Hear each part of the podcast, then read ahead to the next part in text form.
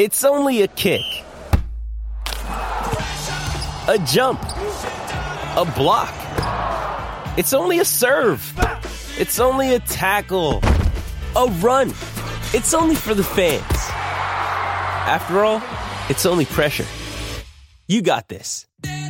Adidas.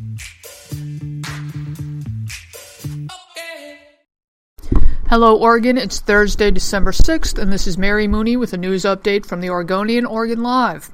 The NCAA has put the University of Oregon on two years probation, saying Oregon women's basketball coach Kelly Graves failed to monitor and promote an atmosphere of compliance in his program, that men's basketball coach Dana Altman failed to monitor his director of basketball operations, and that there was an incident of academic misconduct involving a women's track athlete.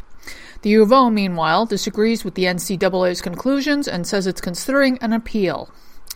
A Portland area couple who say their Labrador retriever died after a Walmart pharmacy gave them the wrong medicine has filed a $10,000 lawsuit against the retailer.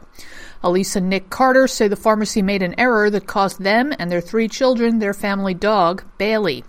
Bailey had diabetes, and the Carter's lawsuit says Walmart sold them the wrong kind of insulin, leading to the 10 year old dog's death. And finally, be sure to check out part 4 of our Ghosts of Highway 20 series. In today's installment, two young women, acquaintances of John Ackroyd, were last seen at a camping trip on the coast. Their remains later turned up in the deep woods off Highway 20. For these and more news stories, pick up today's copy of The Oregonian or head to OregonLive.com.